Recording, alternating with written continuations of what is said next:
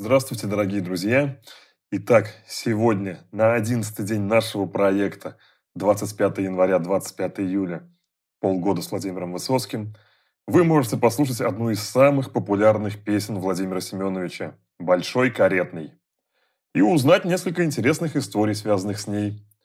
Но пойдем по порядку.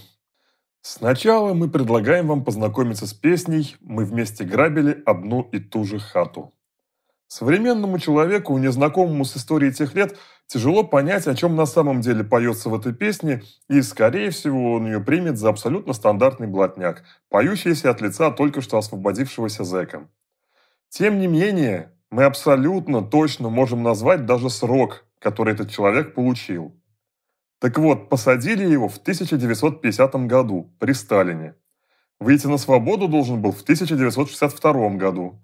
Но отпущен был в 1957 при Хрущеве, потому что в этой песне поется об амнистии во знаменование 40-летия Великой Октябрьской социалистической революции.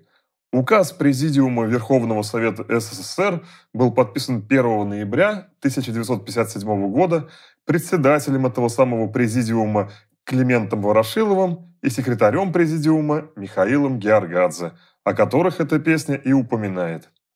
Вообще, хрущевское время было щедро на амнистии. Никита Сергеевич таким образом хотел, видимо, укрепить авторитет партии. Итак, освободили героя в 1957 году. Но аналогию он проводит с временами, наступившими позже. В этой песне поется «Мы с ними встретились, как 3 рубля на водку, и разошлись, как водка на троих». Мы уже настолько привыкли к этому на троих, что уже не задумываемся, что это означает и когда появилась традиция выпивать на троих. Самая правдоподобная версия гласит, что этот культ появился в Советском Союзе перед встречей нового 1959 года, так как в декабре 1958 года ЦК КПСС и Совет министров приняли постановление об усилении борьбы с пьянством и о наведении порядка в торговле крепкими спиртными напитками. С этого момента вводился запрет на продажу водки в розлив в заведениях общепита, кроме ресторанов. До этого же 100 грамм свободно наливались в любых закусочных, столовых, буфетах и чайных. Любой рабочий человек или интеллигент мог после работы или даже в обеденный перерыв спокойно остограммиться, покушать и продолжать делать свои рабочие или нерабочие дела.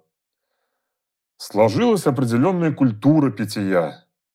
А вот теперь правительство СССР вынуждало свой народ покупать не в розлив, а бутылку целиком. Пить не дома нужно было украдкой и быстро, так как распитие в общественных местах, разумеется, было тоже запрещено. Поэтому бутылка на одного – это было слишком много. Размер традиционного граненого стакана подразумевал, что, чтобы сразу разлить всю бутылку, необходимо было как минимум 3 человека. И еще один фактор подталкивал к распитию на троих. С 1961 года бутылка водки стоила 2 рубля 87 копеек. С каждого члена компании приходилось по рублю, удобно для расчета. Оставшиеся 13 копеек не делились, а на них покупалась закуска. Именно 13 копеек посчастливилось стоить плавленому сырку «Дружба», который становится культовой закуской всего Советского Союза. Зародилась новая традиция распития водки со своими отличительными особенностями, одной из которых, очень важной, являлась та, что пьющие часто были незнакомы друг с другом. Именно с тех пор в магазинах стали появляться люди, которые прятали за полы верхней одежды большой палец и мизинец, а остальными 3 поочередно постукивали. То был знак. Третьим будешь? Быстро совершив в каком-нибудь безлюдном месте сие правонарушение, эти люди расходились каждый по своим делам. Таким образом, строчка «Мы с ними встретились, как 3 рубля на водку и разошлись, как водка на троих» очень четко характеризует отношения между героями, которых отправили в порт Находку. Кстати, это место находится восточнее Владивостока и является крупнейшим Тихоокеанским портом. Строили этот гигант заключенные ГУЛАГа. Этот же порт служил и местом пересылки узников на Колыму.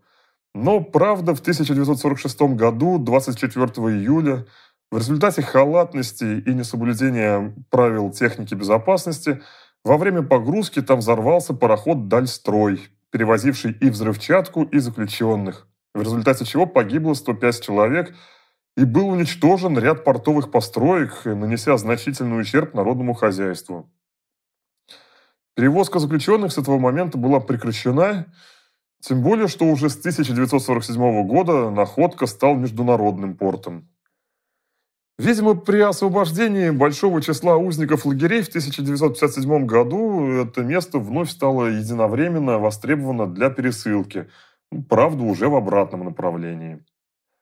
Кстати, в припеве этой песни Высоцкий обыгрывает распространенные в сталинскую эпоху начало лозунгов «Спасибо товарищу Сталину за...» И далее следует всеобъемлющая благодарность за все, что угодно. За наше счастливое детство, за нашу счастливую юность. Поскольку, согласно установленного понятия всех советских людей, за любым благим делом в стране неизменно стоял отец народов. И еще не все понимают значение слова «совейский». Это всего лишь искажение слова «советский». Так пренебрежительно в некоторых песнях Высоцкого говорили не самые положительные герои. Мы вместе грабили одну и ту же хату, в одну и ту же мы проникли щель. Мы с ними встретились, как три молочных брата, друг друга не видавшие вообще. За хлеб и воду и за свободу спасибо нашему совейскому народу. За ночи в тюрьмах, допросы в МУРе, спасибо нашей городской прокуратуре. Нас вместе переслали в порт Находку. Меня пустят завтра их. Мы с ними встретились, как 3 рубля на водку, и разошлись, как водка на троих. За хлеб и воду и за свободу спасибо нашему советскому народу. За ночи в тюрьмах, допросы в МУРе, спасибо нашей городской прокуратуре. Как хорошо устроен белый свет. Меня вчера отметили в приказе, освободили раньше на 5 лет.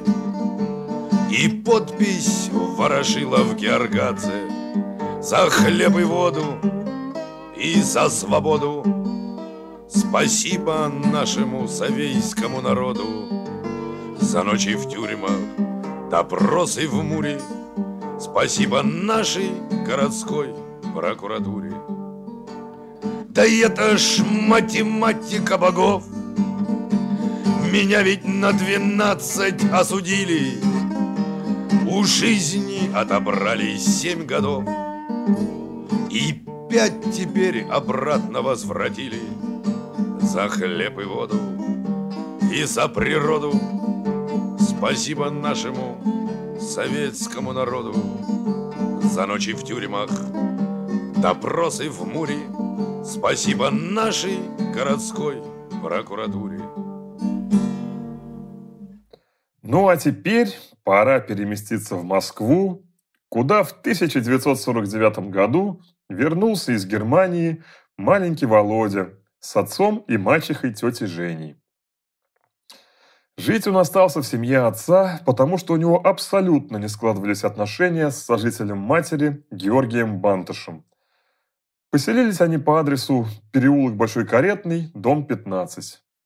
До 1922 года Большой, Средний и Малый Каретные переулки носили название Спасских, ну, соответственно, Большого, Среднего и Малого, так как здесь стояла церковь Спаса Преображения, построенная еще в 17 веке и снесенная в годы сталинского правления. Но улицы с религиозными названиями были неприемлемы для советской власти, поэтому, несмотря на то, что каретный бизнес явно остался в прошлом, переименование все-таки состоялось в память о том, что в этом районе до революции была сосредоточена торговля каретами и экипажами. Когда-то здесь были и мастерские по их производству, и весь район назывался «Каретный ряд». Ну а первое название этой части Москвы было «Тележный ряд», так как в 17 веке карет в России еще и не знали. Учиться Высоцкий пошел в 186-ю школу в 5 класс. К старшим классам сформировалась очень дружная компания, куда входили помимо нашего героя Игорь Кахановский, Володя Акимов, Аркадий Свидерский, Вадим Мохов, Володя Малюкин, Михаил Гроховер, Яков Безродный. Это была крепкая, дружная подростковая банда такая. При том, что все они были типичной московской шпаной, они невероятно сильно увлекались литературой и особенно поэзией. К примеру, Высоцкий и Кохановский проводили уйму времени в Ленинской библиотеке, где зачитывались Бабелем. Речь бабелевских героев вошла в их обиход, и они старались держать этот стиль вообще не очень долго. Увлекались они поэтами Серебряного века и еще много чем, что не входило в школьную программу. Особенно они обожали Игоря Северянина. Надо отдать должное их учительнице по литературе Вере Петровне Барышниковой, которой удалось привить такую любовь этим оболтусам. Ведь в целом, даже несмотря на то, что тот же Высоцкий закончил школу без единой тройки, к процессу обучения они относились, мягко говоря, с нелюбовью. Чего только стоят стихи, написанные нашим героем в выпускном классе. «В Москве 717 школ, из них мужских 315, из 203-й я ушел, чтобы в эту школу перебраться. Здесь ровно 100 учителей, из них 150 мужского рода, здесь 1800 детей и 325 уродов. Здесь 10 женщин молодых и 25 намного старше, 15 старых и дурных к могиле прут фронтальным маршем. Из представителей мужчин 3 молодых и 40 старых. Из них совсем седой один, он любит водку и сигары. Так вот, друзья, в каком аду 10-й год я обитаю, но если аттестат дадут, на всех плюю я и чихаю». Собиралась молодежь чаще всего на квартире Володи Акимова. Он рано остался без родителей, поэтому жил один. В отличие от Высоцкого, он поступал на актерский факультет сразу после школы, но не поступил, ушел в армию, отслужил в десантных войсках и, только вернувшись, стал уже студентом в ГИКа. Кроме этой компании, у Высоцкого был еще старший двоюродный брат. Именно так думали все остальные школьники про Толю Утевского. Он был на 4 года старше Володи и жил с ним в одном доме. Компания Высоцкого почему-то тянулась к нему, а так как Владимир был с ним еще и соседом, то они вместе приходили в школу, вместе уходили, вот некоторые думали, что они братья. А Анатолий был сыном известного ученого-правоведа, доктора юридических наук, профессора, одного из разработчиков Уголовного кодекса РСФСР, кстати, еще и ученика знаменитого адвоката Анатолия Кони, Бориса Утевского. Анатолий, как представитель золотой молодежи тех лет, был стилягой. Вся компания мальцов пыталась, как и он, делать прическу под Тарзана и носить узкие брюки. Но уж когда одна из центральных газет в статье «Плесень» заклеймила нескольких друзей Утевского за чуждое мировоззрение, потому что они проводили время в коктейль-холле, это кафе на улице Горького, ныне Тверской, которое в Москве прозвали Бродвеем, и за то, что танцевали буги-вуги, Анатолий стал для них просто идеалом. Несмотря на разницу в возрасте, ребята сблизились. Анатолий в результате сыграл очень важную роль в судьбе Высоцкого. Именно он, видя способность Володи к актерству, устроил его в 1953 году в драмкружок в доме учителя на улице Горького к гениальному педагогу из МХАТа Владимиру Богомолову. Тот сразу разглядел в Высоцком талант и прямо говорил маме Нине Максимовне, что ее сын станет великим артистом. По ее воспоминаниям на вопрос, может ли Володя стать актером, Богомолов ответил: он не может, а должен стать актером. Нет, я не помню, кто его первый раз привел, но, в общем, появился он и просидел первую репетицию, смотрел, ничего не говорил. А в конце репетиции мы решили с ним познакомиться. Он, значит, вышел, мы его спрашиваем: ну и что же ты умеешь делать? Он говорит: Утесова изобразить могу. Ну давай. Он очень здорово изобразил Утесова. Раскинулось море широко. Вот это все эти серии. Потом еще кого. Да, многих он, в общем, так изображал. Своего ничего не пел, ничего не делал. В общем, начал заниматься. Мы все были в те годы, были увлечены, так сказать, поисками правды. Проходила дискуссия метод физических действий. Я был под сильным впечатлением всего этого. В общем, одним словом, мы вот все вместе этими делами очень серьезно увлекались. Может быть, это и самое главное произошло, что произошло тогда с ним, в кружке, вот он почувствовал прелесть вот этой самой правды. Утевский после школы поступил на юрфак МГУ и, когда закончил его, стал работать в угрозыске, недалеко от дома, на Петровке, 38. Часто друзья ходили к нему на работу, он сам их часто звал в качестве понятых и даже иногда брал на вызовы. Высоцкому нравилось быть причастным к этой работе. Он много выспрашивал у Утевского, и, конечно, многое из дружбы с Анатолием он затем использовал при создании образа Глеба Жеглова в легендарном сериале «Место встречи изменить нельзя». Еще и их поражала библиотека отца Утевского с массой специализированной криминальной и мировой литературы. Высоцкий с Кахановским часто бывали у них в гостях и всегда могли беспрепятственно пользоваться этой библиотекой. Когда Утевский учился в МГУ, он очень близко сдружился с Левоном Кочаряном, который также часто бывал у него в гостях. Благодаря Анатолию Левон познакомился с его соседкой Инной Крижевской, и в конце 50-х годов они поженились, а Левон переехал в ее квартиру. Так появилось главное гнездо легендарной компании из Большого Каретного. По воспоминаниям друзей, Левон пошел работать в милицию, потому что мечтал о погонях, спецоперациях, но, увидев, что в этой работе гораздо больше бумажной волокиты, разочаровался в ней. Он был сыном знаменитого артиста-чтеца Сурена Кочаряна, поэтому гены взяли свое, и он, уйдя из МУРа, обучился на высших операторских курсах и стал работником Мосфильма. Почти всю жизнь проработал вторым режиссером, причем он настолько ответственный и качественно овладел этой профессией, что на Мосфильме его называли «первый из вторых режиссеров».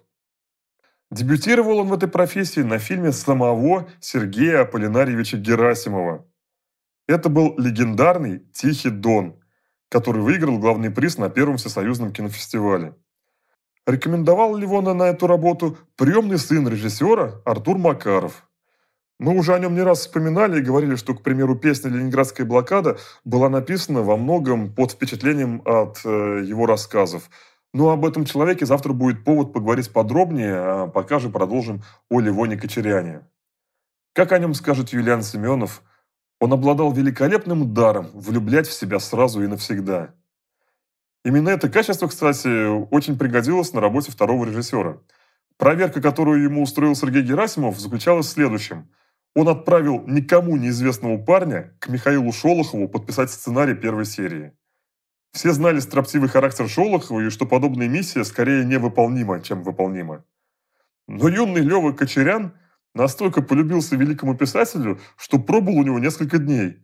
Они гуляли, беседовали. И говорят, что после этого даже Шолохов позвонил Герасимову и сказал: «Если сценарий следующей серии привезет мне Кочарян, не подпишу». Компания на Большом Каретном подобралась сильно разновозрастная. Костяк компании составили Кочарян, Утевский, Макаров, Георгий Колотозишвили, это сын режиссера Михаила Колотозова, следователь Юрий Гладков, это сотрудник МУРа, который, несмотря на то, что родился лишь 30 марта 1930 года, прошел войну с 1943 по 1945 год и победу встретил в Чехословакии. И был еще так называемый второй состав, куда как раз входили Высоцкий, Кахановский, Свидерский, Акимов. Назывались они так потому, что были намного младше, но допускались в квартиру Кочаряна. На составы разделил компанию Артур Макаров. Вот что он вспоминал о становлении Высоцкого в этом месте. Высоцкий появился в нашей компании вместе с Утевским. И вначале он считал себя нашим другом, а вот мы... В общем, это произошло не сразу. «Вовчик, сбегай! Вовчик, приди попой!» Володя тогда был невероятно мягким человеком, с теплыми глазами, очень легким в общении, за что мы его и полюбили. Даже когда и песен не было, когда он еще не был Высоцким, он всегда на равных сидел за столом с первой сборной. Для многих других из второй сборной присесть за стол вместе с нами была большая и редкая честь. А вот Вова, да.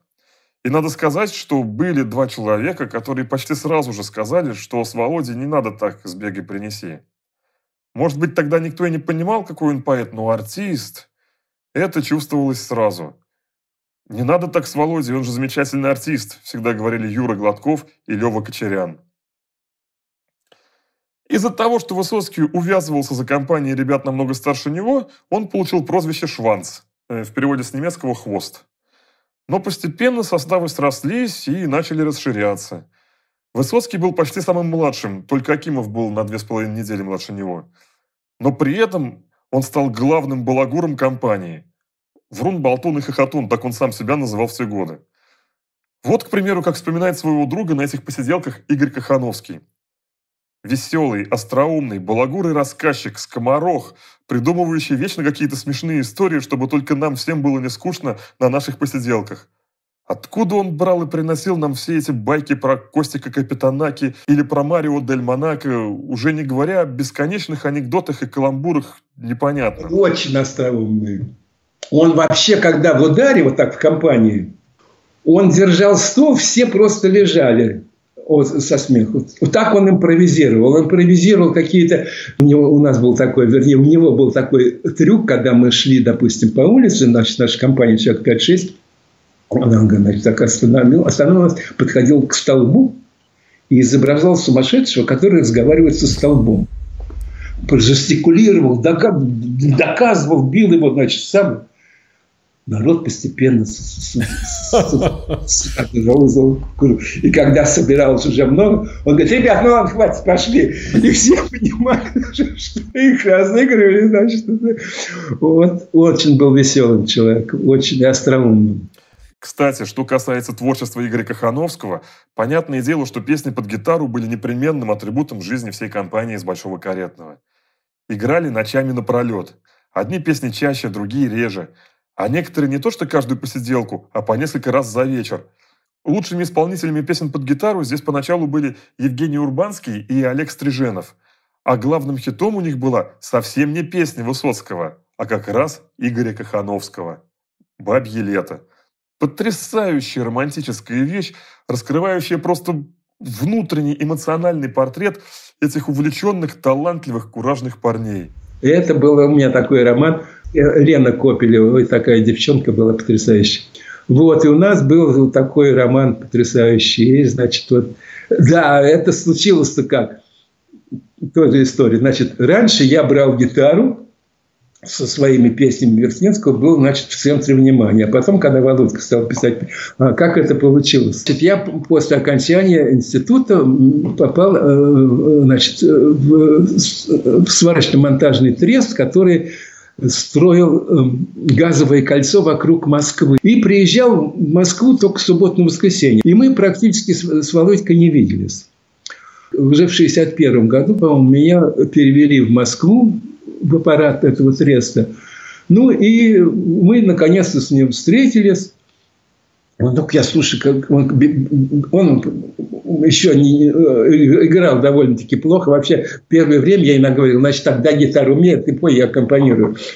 Вот. И вдруг, вот, смотрите, там их было 8, что же дышало. Я говорю: Васечек, что это за песни? Откуда? Он говорит: Васечек, это я стал писать. Я говорю: как? Он говорит: а вот так. И, конечно, мой Вертинский уже нахрен никому не нужен. Ну, и, значит, а он тогда писал очень много, очень много. Ну, и как-то куда-нибудь мы не придем, он берет гитару, и все чувихи его, как мы тогда говорили. Вот. И я побил из зависти тогда, значит, вот как раз это было, действительно, это был август 1961 года. Я тогда написал это самое «Бабье лето». Я помню, мы собрались у меня.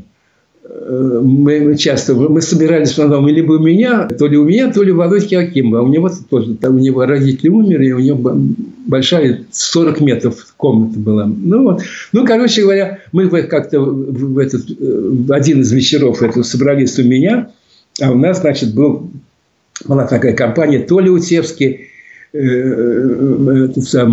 Миша, ой, забыл его фамилию, он грузинской фамилии, он режиссер, кинорежиссер, недавно умер, Артур Макаров. Вот. И мы собрались, значит, вот там Васечек спел свои несколько песен, сделали перерыв, там, я говорю: ну, куда мне гитару, да, гитару. И я, значит, спел, сыграл. Артур так на меня посмотрел, говорит: давай еще раз. Я понял, что песня удалась. Слова этой песни потом были положены на музыку известными советскими композиторами. В разные годы ее исполняли Клавдия Шульженко, Юрий Антонов и многие другие. Но на Большом Каретном она исполнялась совсем по-другому. Пел ее, конечно, и Владимир Высоцкий. Поэтому, говоря о Большом Каретном, просто нельзя не послушать это творение Игоря Кохановского.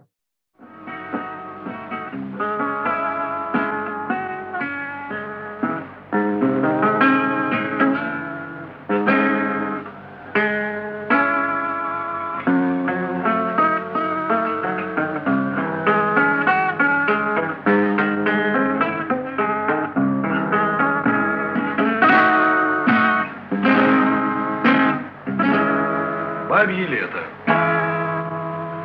Клены выкрасили город колдовским каким-то цветом. Значит скоро бабье лето, значит скоро бабье лето, что так быстро дают листья, ничего мне не понятно, а я ловлю, как эти листья, наши даты, а я ловлю, как эти листья, наши даты, только вот ругает мама, что меня ночами нету, что я слишком часто пьяный. Бабьим летом, что я слишком часто пьяный. Бабьим летом, а я кружу напропалую, самый ветреный и женщин, а я давно хотел такую, и не больше, и не меньше, а я давно хотел такую, и не больше, и не меньше. А я забыл, когда был дома, спутал ночи и рассветы. Это лому, ох, это лому, бабье лето, это лому, бабье лето.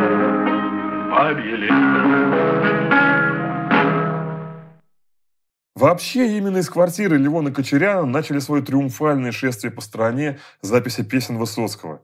Хотя появление магнитофона в этой компании было несколько случайным. Об этом вспоминал Артур Макаров. «Мы не пили тупо, не пили для того, чтобы опьянеть. Была нормальная форма общения, подкрепляемая дозами разного рода напитков. К определенным датам, особенно ко дням рождения кого-то из нас, мы всегда готовили какой-то капустник. Это разыгрывалось с нами самими, да еще записывалось попутно на магнитофон, когда он у нас появился. А появился он так. Возник период, когда материальные дела наши стали настолько плохи, что пришлось посягнуть на святая святых – наше жилище. Рыдая, мы разрешили Кочаряну сдать на время, на полгода, его квартиру. Это означало, что всем нам придется на это время фактически остаться без крова. И поселились у Володи Акимова. Он жил в коммунальной квартире в огромной 40-метровой комнате, окна которой выходили во двор. Комната была заставлена старинной мебелью, на стене висела каска с надписью «Если завтра война», бурка отца и его шашка. Так мы жили довольно долго, пока кризис не стал всеобъемлющим. И тогда мы уговорили Володю обменять эту 40-метровую комнату на меньшую, и в счет доплаты нам дали старый магнитофон, кажется, «Спалис». Едва работающий, вот так у нас появился магнитофон. Ну и пошло-поехало. Осознать уникальность этого явления еще только предстоит. Высоцкий сам не знал, какой огромной становилась его аудитория. Вот воспоминания этого явления от Анатолия Утевского. Еще тогда, в самом начале, я иногда слышал, как Володины песни пели заключенные. Или идешь по улице, и вдруг кто-то поет Высоцкого. Ну, казалось бы, эти песни знали Лева Кочарян, Володя Акимов, да я. Но они, оказывается, очень быстро проникали в народ. Такое устройство, как магнитофон, конечно, заслуживает отдельного гимна. Великий магнитофон. Великий магнитофон позволил нам спасти огромный по своему значению пласт советской культуры. Позже, во второй половине 60-х годов, его величество магнитофон разнесет до самых забытых уголков ту культуру, те творения, которые не проходили фильтр официальной пропаганды. Да что конец 60-х? Даже первые записи Высоцкого с его блатными песнями, сделанные у Левона Кочаряна и Андрея Синявского, заполонили Москву еще до того, как поэт начал писать свои великие произведения. Магнитофон отобрал у государства монополию на культуру и показал советскому человеку настоящее неприлизанное искусство. Произошло невероятное явление. В тоталитарном государстве человек обрел популярность без участия официальных СМИ. Причем такую популярность, какая исполнителям из официальных СМИ и не снилась даже. И это невозможно было держать под контролем. И это бесило власть. Магнитофон для тоталитарного руководства тех лет стал таким же камнем преткновения, как интернет для тоталитарных властей дня сегодняшнего. Поэтому надо сказать спасибо, Его Величество Магнитофон, за то, что ты достойно выполнил свою историческую роль. Ну и надо сказать, что главным голосом советского магнитофона стал, конечно же, голос Владимира Высоцкого. Ну и ближе к концу жизни Владимир Семенович тоже однажды вспомнил то время такими словами. Я вообще начинал писать, никогда не рассчитывая на большую аудиторию. Я не думал, что у меня в будущем будут какие-то дворцы, залы, там, стадионы, и здесь, и за рубежом. Я никогда это не предполагал. Я думал, что это будет написано и спето только для маленькой компании моих близких друзей. Компания была хорошая. Это лет 15 тому назад мы жили в одной квартире у режиссера такого Мосфильма Левы Кочаряна. Там были из тех, которых вы знаете, людей. Это были Вася Шукшин, которого больше нет. Сам Лева, который тоже умер. Был замечательный человек, который любил жизнь невероятно. Там был Андрюша Тарковский. Там был такой писатель Макаров. И вот для них я пел эти песни. И первый раз я помню Лёва Кочарян, мой друг, который сказал: подожди одну минуту, и нажал на магнитофон. И так случилось, что первый раз это было записано на магнитофон. Тогда никто не обратил на это внимания, ни один человек не думал, что из этого получится дальше. Но случилось так, что кто-то это услышал, захотел переписать.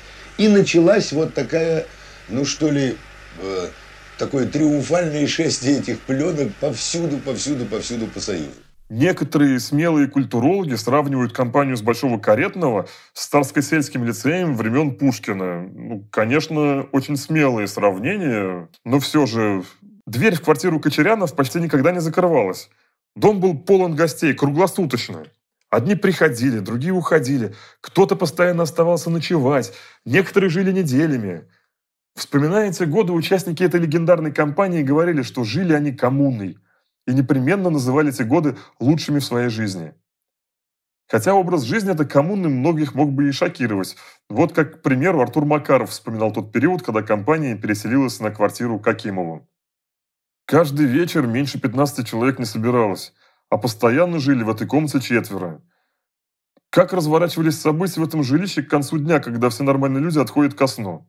Ну, либо продолжалось общение, либо, если укладывались спать, диван занимала единственная супружеская пара, составлялись кресла для другого ложа, а на полу расстилалась бурка, на которой ложился Володя Акимов, хозяин комнаты.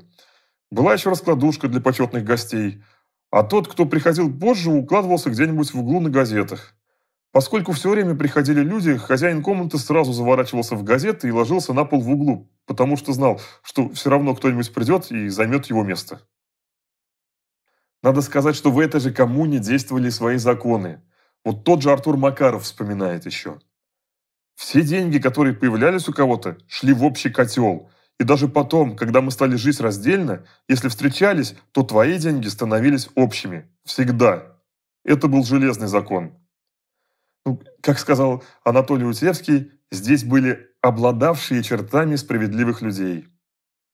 Завсегдатаями компании на Большом Каретном, благодаря знакомствам Утевского и Кочаряна, помимо уже упомянутых Артура Макарова, Андрея Тарковского и Василия Шукшина, были режиссер Эдмонд Кеосаян, драматург и поэт Геннадий Шпаликов, писатель Юлиан Семенов, следователь на тот момент Аркадий Вайнер, актеры Анатолий Солоницын и Олег Стриженов. И еще масса художников, писателей, режиссеров, актеров, следователей, милиционеров, врачей, моряков, спортсменов. Всех не назовешь. Приходил даже пару раз, по некоторым сведениям, легендарный советский режиссер Иван Пырьев. И мегапопулярный актер тех лет, красавец и любимец всех советских женщин Евгений Урбанский. Часто бывал поэт Роберт Рождественский, также актрисы Людмила Гурченко и Екатерина Васильева, режиссер Сергей Соловьев, художник Илья Глазунов, писатель Эдуард Володарский, капитан дальнего плавания Анатолий Горогуля, бывалый чемпион мира по шахматам Михаил Таль. Обратимся вновь к воспоминаниям Артура Макарова. И всегда крутился какой-то интересный народ. Моряки, летчики, жокеи, бильярдисты, золотоискатели. Много людей из кино, А кино – дело живое, и конники, и каскадеры, и кузнецы. Кто-то приживался и оставался в нашей компании, кто-то появлялся всего несколько раз, но запоминался надолго. Но если не показался человек, то путь на Большой Каретной был ему заказан. Народ действительно был разный и интересный.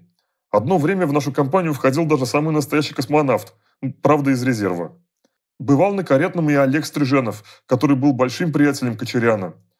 Нечасто, но бывал. Это Олег сказал про одну девушку.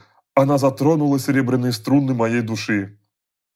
И еще из воспоминаний Артура Сергеевича. Объединяла, на мой взгляд, только одна вещь. Я сейчас это понимаю. Здесь собирались люди, которые и внутренне тоже были совершенно свободны. И хотели оставаться свободными. И не хотели иметь ничего общего со всем, что происходило вокруг за стенами этого дома, со всей этой сволотой. Все они были старше Высоцкого на несколько лет. Все они были ярчайшими индивидуальностями и личностями. Многие из них оставили грандиозное наследие в русской культуре. Вот, к примеру, интересный факт.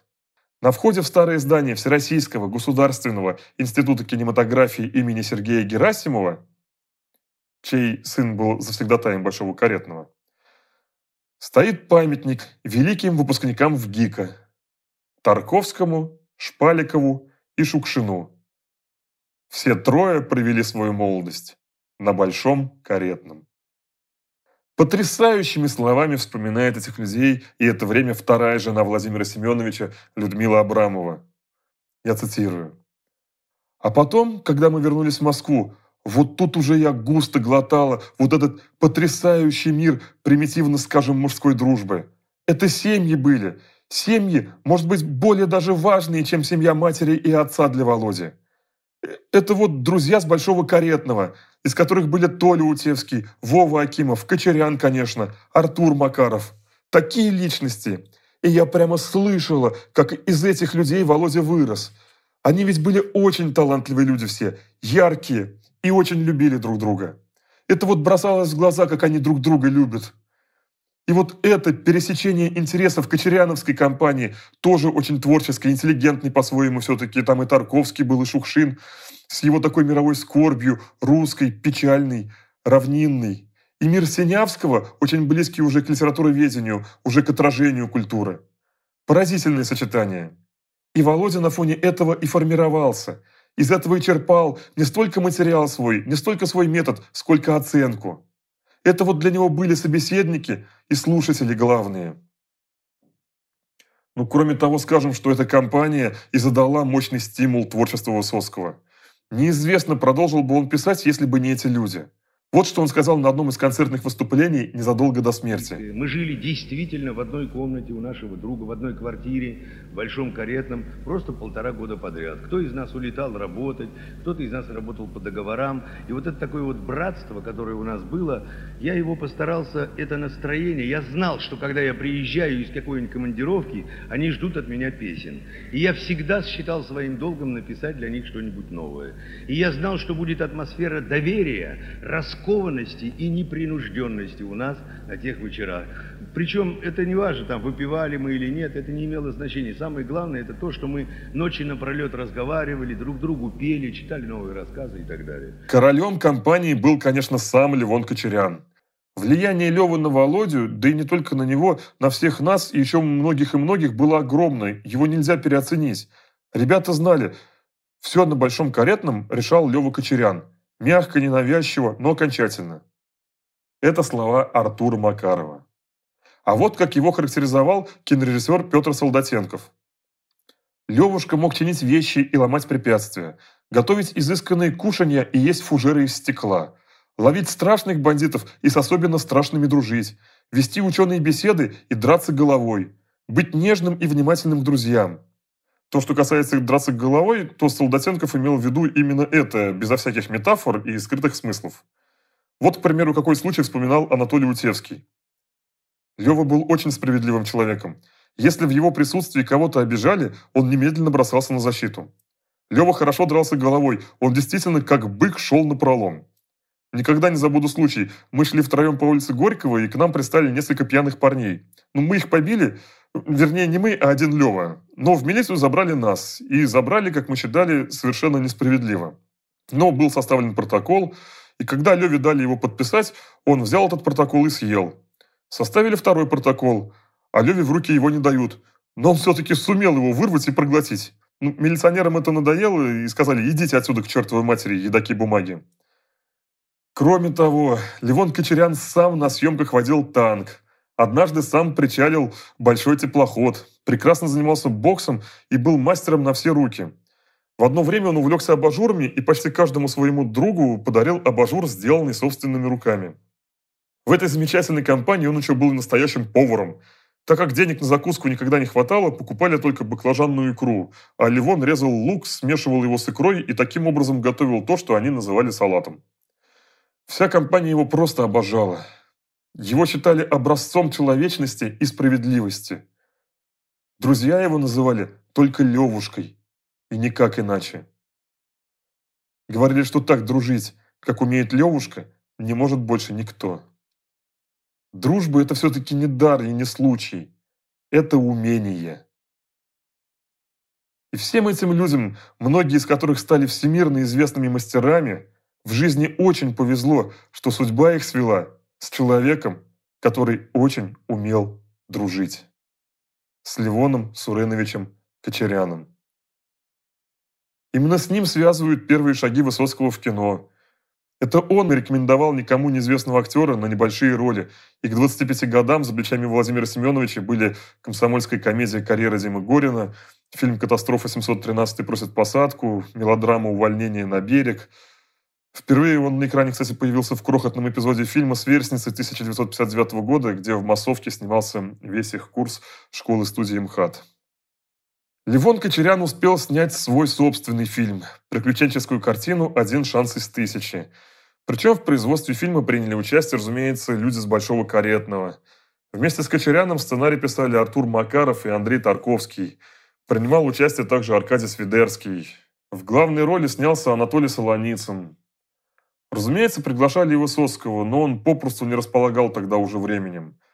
Шел 1968 год, время посиделок на Большом Каретном уже несколько лет как было в прошлом. Фильм закончить Кочарян не смог, в процессе съемок тяжело заболел раком кожи. Монтаж фильма делал его друг Эдмонд Кеосаян. Фильм вышел в 1969 году, а 14 сентября 1970 года в возрасте 40 лет не стало Левона Кочаряна. С его смертью связана еще и не совсем хорошая и не совсем понятная история с Владимиром Высоцким. Он ни разу не навестил друга в больнице и не пришел на похороны. Многие друзья отвернулись от него тогда. Прекратилась дружба с Кеосаяном, надолго перестал общаться с ним и Анатолий Утевский. Вдова Кочаряна вообще выгнала его, когда он попытался как-то раз прийти в их некогда общую квартиру и больше никогда не общалась с ним. Доподлинно неизвестно, почему Высоцкий так поступил. Многие говорят, что он не выносил вида похорон. Мачеха Евгения Степановна говорила, что он в те дни был не в форме. Ну, понятно, что имеется в виду здесь. Кто-то из друзей говорил, что Высоцкий признавался, что не мог видеть больного Левушку. Нужно сказать, что Кочарян ближе к смерти стал весить всего 40 килограмм. И уж тем более не мог он видеть Левушку в гробу. Причины этого поступка не ясны, поэтому оставим это просто как факт в биографии Владимира Высоцкого.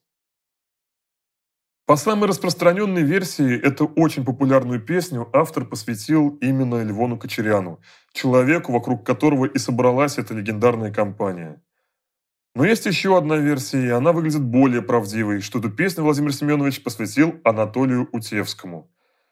Ну, во-первых, Высоцкий поет «Где твои 17 лет?». Он сам переехал с Большого Каретного в 1955 году, то есть в 17-летнем возрасте. У матери так с Георгием Бантышем не сложилось, и Володя вернулся жить к маме на Первую Мещанскую. А в то время Кочарян еще не жил на Большом Каретном. Во-вторых, в песне из строчки «Переименован он теперь». В 1956 году этот переулок стал носить имя великой русской актрисы Марии Ермоловой. Так что к моменту переезда Кочаряна он уже был улицей Ермоловой. В-третьих, и где б ты ни был, и где ты ни бредешь, нет-нет да по каретному пройдешь. Анатолий Утевский также переехал с родительской квартиры, в то время как Левон Кочарян прожил на Большом Каретном до самой своей смерти. Ну и в-четвертых, загадочный черный пистолет. Есть версия, что Высоцкий поет о трофейном вальтере отца Семена Владимировича, ствол которого тот залил свинцом и отдал сыну как игрушку. Но более правдоподобной кажется версия, что это строчка о черном Макарове, который был выдан Утевскому через полгода службы в МУРе. Конечно, Кочарян тоже мог успеть получить табельное оружие, так как начинал работать на Петровке 38, но очевидцы об этом не вспоминают. И в подтверждение всего этого давайте я вам зачитаю отрывок из книги Анатолия Утевского «На Большом Каретном», которая была издана в 1999 году. «Через полгода мне выдали оружие, впервые в жизни, собственный пистолет Макарова, черный, блестящий, тяжелый, с двумя обоймами и кобурой. И, конечно же, я показал оружие Володе. Он, как и я, долго вертел его в руках, разглядывал, ощупывал, взвешивал на ладони. А потом была песня «Большой каретный». И Володя сказал, что посвятил ее мне. Об этом знали все наши друзья. С этим посвящением впоследствии вышло досадное недоразумение. Когда появился двухтомник Владимира Высоцкого, я обнаружил в нем одну неточность, а именно, стихотворение «Большой каретный» почему-то предваряется строкой Левону Кочаряну. Отец Володи, Семен Владимирович Высоцкий, занимавшийся изданием двухтомника, потом с сожалением говорил мне, что вкралась ошибка, которая впоследствии стала кочевать и по другим изданиям. Там же он приводит слова и Инны Кочарян. Толян тогда уже в МУРе работал, и у него был свой законный пистолет. Был пистолет и у Семена Владимировича, его ствол был залит бобитом, и Володя с ним играл. Пистолет и у Гладкова был, и у Скорина. Все они тогда работали в милиции. Но эта песня была посвящена Утевскому. И только ему. Он тогда уже здесь не жил. Нет-нет, да по каретному пройдешь. Володя просто подарил ему эту песню. Песен тогда еще было очень мало, поэтому каждая запоминалась. Конечно, популярность и значение этой песни сыграли, я думаю, совсем не последнюю роль, когда в 1993 году переулку вернули его старое название «Большой Каретный». Хотя, конечно же, Мария Николаевна Ермолова заслуживает свою улицу в Москве. «Большой Каретный» стал для Высоцкого настоящей школой жизни. Здесь, среди этих людей, он выстраивал свое уникальное мировоззрение.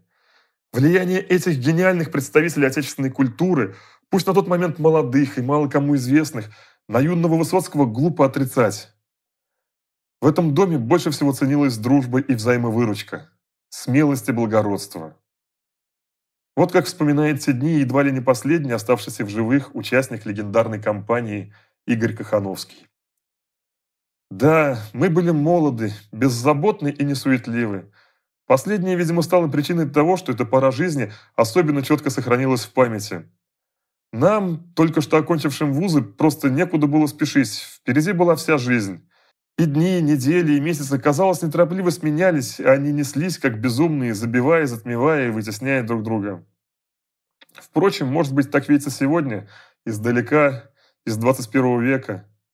Взгляды героев Хемингуэя, которым мы тогда зачитывались, исподволь становились нашими взглядами и определяли многое, если не все, и отношение друг к другу, в котором больше всего ценилось полное забвение эгоистических мотивов, что выражалось в формуле «отдай другу последнее, что имеешь, если это другу необходимо», и отношение к нашим случайным и неслучайным подругам с подлинно рыцарским благоговением перед женщиной, и темы наших бесконечных разговоров и споров.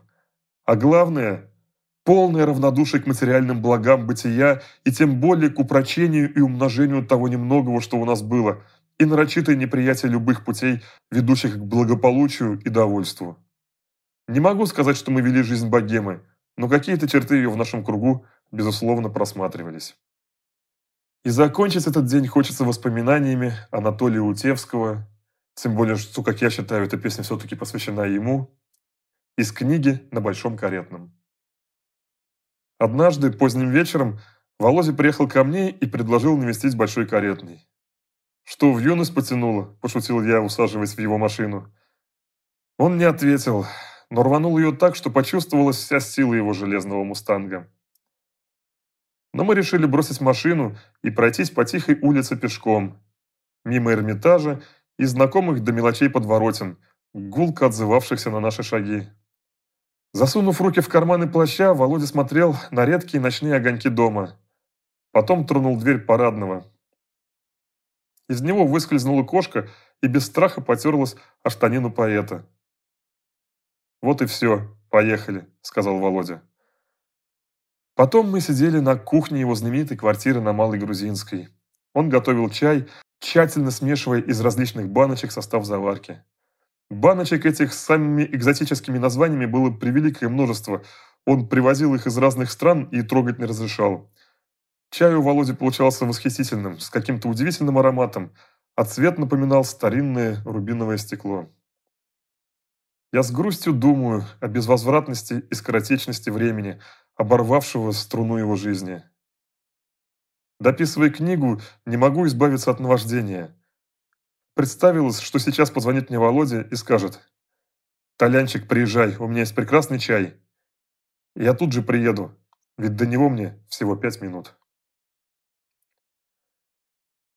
Как раз когда готовился материал для этого выпуска, 25 ноября 2021 года, в возрасте 87 лет ушел из жизни доктор юридических наук Анатолий Борисович Утевский. Но завтра будет повод продолжить разговор о компании с Большого Каретного. Вообще в нашем проекте нам еще не один раз придется вернуться на Большой Каретный, чтобы рассказать о людях и событиях, как правило, веселых, которые сопровождали Высоцкого в его бурной молодости. Кстати, обе завтрашние песни, о которых мы будем говорить, не относятся к блатному циклу Владимира Высоцкого. Ну а песню «Большой Каретный» мы предлагаем вам прослушать сегодня в записи, сделанной в парижской студии «Барклай» и выпущенной на пластинке «Натянутый канат» в 1977 году. Аранжировки для всех песен делал Костя Казанский. Все песни этого альбома записаны в сопровождении оркестра либо какого-то сопутствующего гитаре инструмента, кроме именно этого трека. Здесь только гитара, голос Высоцкого и цыганский хор. Болгарский музыкант Костя Казанский прекрасно понял суть этой песни. Это песня для компании, для своих. И поют такие песни самые близкие и родные друзья хором.